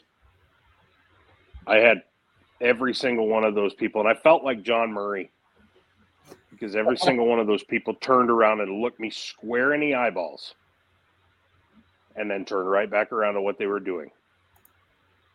My camera is damn near a foot long. If you can't see it, why? Yeah. And that's all I have to say about that. But just try and be aware of your surroundings. We understand what you're trying to do. We're trying to do the same thing. And um, yeah, that. Go ahead and That go was- ahead and sit on the other side of the barrier wall. It's fine. You know, there's there's not insurance or anything. It's cool. Yep, it's a thing. and and you see me clear back there i'm trying to stand out of charles's way so that he can get shots down the track too and just be respectful of everybody else that's there It's amazing to me that you even picked up your camera. You were jawing with that other dude so long. Charles and I both looked at each other and said, "How the hell is he actually? Is he really actually taking any pictures?" which one because there was i talked to Yes. i probably talked to more local people there than any other time like at an event and it was just kind of fun like you know some of them were from a couple miles away and they travel all over so uh, yeah i've invited all of them to tpc type of thing because it's really not that long of a drive compared to our drive there but uh, hmm um, Yep. but yeah it was it was really cool i mean there was a lot of local guys and, and that came up and chatted with them and it's really hard to take pictures and chat at the same time because you're like, pause, hold on a minute, you know, and you don't want to be rude, but at the same time, it's like I'm here to do a job. Mm-hmm. So Oh, ZFG just shoot it. right, multitask well. But yeah, you know, I get it. I had to I had to pick a fence it and pick a fence a lot of stuff there. But you know, whatever. Yeah. It is what it is. That was cool. I don't I don't remember seeing too many in that class that uh like I said with a narrow front, fully weighted type of thing that in the back as much weights as he had. I, 'Cause there I want to say that was the only narrow fronted. I'm checking, but I don't think there was another one. Not not at that event, no. No. Mm-mm. Now, a couple of years ago, at that show, they had a. I don't know if it was the same class or if it was a or if it was more expanded, but um, there was a, a a huge. We had a huge class of uh, of farm stocks that night, um, and it was the it was the night that we had to end up calling the show due to rain. So I think it would have been twenty twenty. Um, and uh, yeah, we even had a uh, uh, was it a 1086 or a 1486 with a cab showed up, and it just, I mean, it went right, it got right after it. It was awesome. I sent another one, Charles, It shows a little bit of the back end. Sleds in the way, of all things.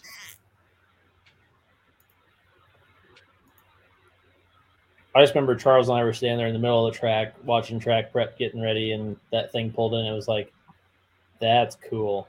That's oh, it just sounded nasty. We're like, what is making that? We heard it before we saw it. We're like, what's making this noise? Yeah. I mean, it was a like full set of weights in the back. So Yeah, o- over a thousand pounds in the back, Yeah. easily. Shoot, I think you can see close to 2,000 right there. yeah, Yeah. I Of pity course, the that might I be the pity the poor bastard who had to ho- hoist. Like, you got 75s out here, but you got these 110s in the center. Somebody had to lift those up that high to put them on there.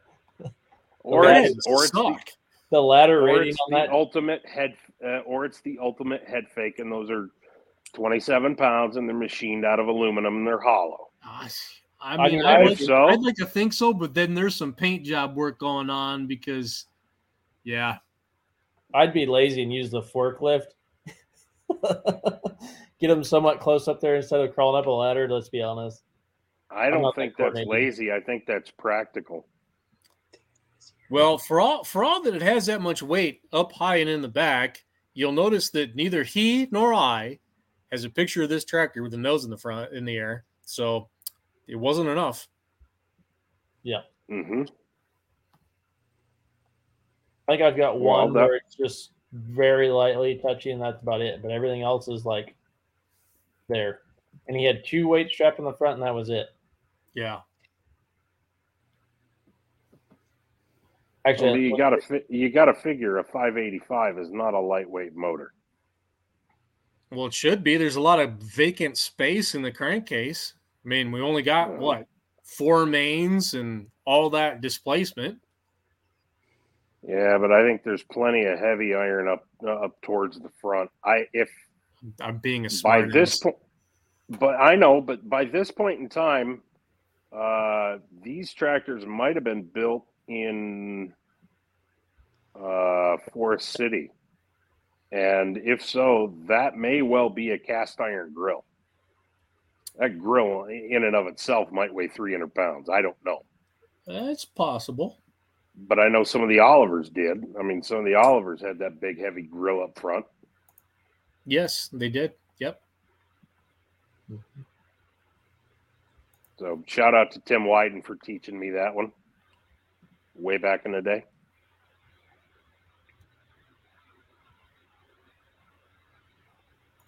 Do we I have anything to rant think about? that is with- a cast grill tractor. Doug Doug just commented cast nose piece. Yep. There you go. Yep. I think that is.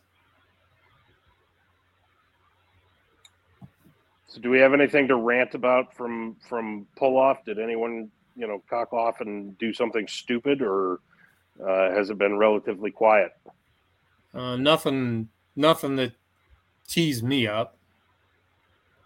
I don't think anything that teased me up either. I, I, I was pretty well disconnected from the pulling world this weekend, so I was. Uh, two funerals in three days sucks. Let's put it that way. Yeah, no, that's fine. You know, they, pull off's actually been kind of quiet, and I think it's that time where we just take a take a disconnect for a minute and uh, go be humans. You know, I've got certainly stuff I need to tend to around here. Could go to Navarre next weekend or this coming weekend. I'm not going to. Weekend after that, yes, I am gone for my last event of the year, but uh, you know, I'm I'm running quickly in my geographic area out of weekends to accomplish things outdoors, and so um, I need to be a little domesticated for a minute and not be my usual race monster that I am. You know, you you know good and well that your version of domesticated is probably a seven horse, you know, uh, leaf blower and a chainsaw that makes like eighty horsepower. Don't tell me domesticated. Um, those are all true accusations, but my primary purpose is pushing around a paintbrush to get some stuff sealed, some wood sealed in. And uh, I've only got so many days left with Michigan weather where that's accomplishable.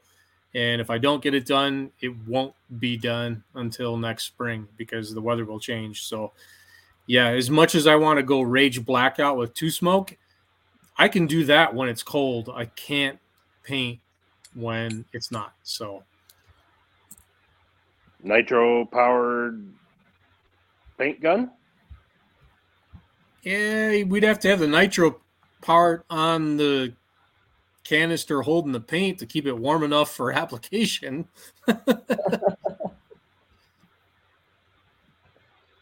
I don't see an issue with this. Wear Uh, gloves and a helmet.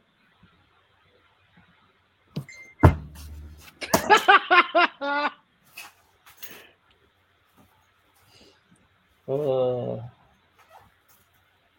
and out comes the helmet. shit's getting real. No, it's not going to be approved now. See, there we go. Let's go. Game on. Yeah, boy. I really want to wear that again for the right reasons. Halloween doesn't count. No, Halloween doesn't count. Well, no, you'll at Halloween we'll have we'll have things going on here. Yeah. Yes, you will. Yes, we will. Do we want to tease on this at all or no? I feel like we should. It's Yeah, confirmed. Yeah, let's do it. You're gonna see me live from Las Vegas. There's the Oh my god, I I have to tune in now then. Yeah. Do it, Charles. You booked them. If you're going to be here next week, you are going to hear from some people who go very, very deep, not just in pulling, but in motorsports, period. We're going to be joined by Tim Arfons and Dusty Spraggins, nay, Dusty Arfons. And uh, they're going to tell their story and what they're up to these days in motorsports. They have not strayed very far. You don't hear their names a lot, but uh, if you watch modern motorsports programming, you've seen what they do these days taking place. And uh, we're going to tell their story. So the the statement is not if you're going to be here; it's you are going to be here. Well, if you choose to, if you choose to go out in church in search of a Snickers versus this, I got nothing for you because your priorities already been decided, and I, I think your priorities suck.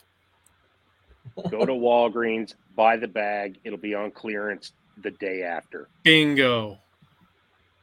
Yeah, you can you can get your candy and your sugar fix anytime. But when's the last time you heard from Arts Kids? Never. Cool. We're gonna do it. And on that, and on that bombshell, And on that bombshell, All right, guys, I'm out. I'll see you All guys right. later. See you guys. Thanks. See you guys.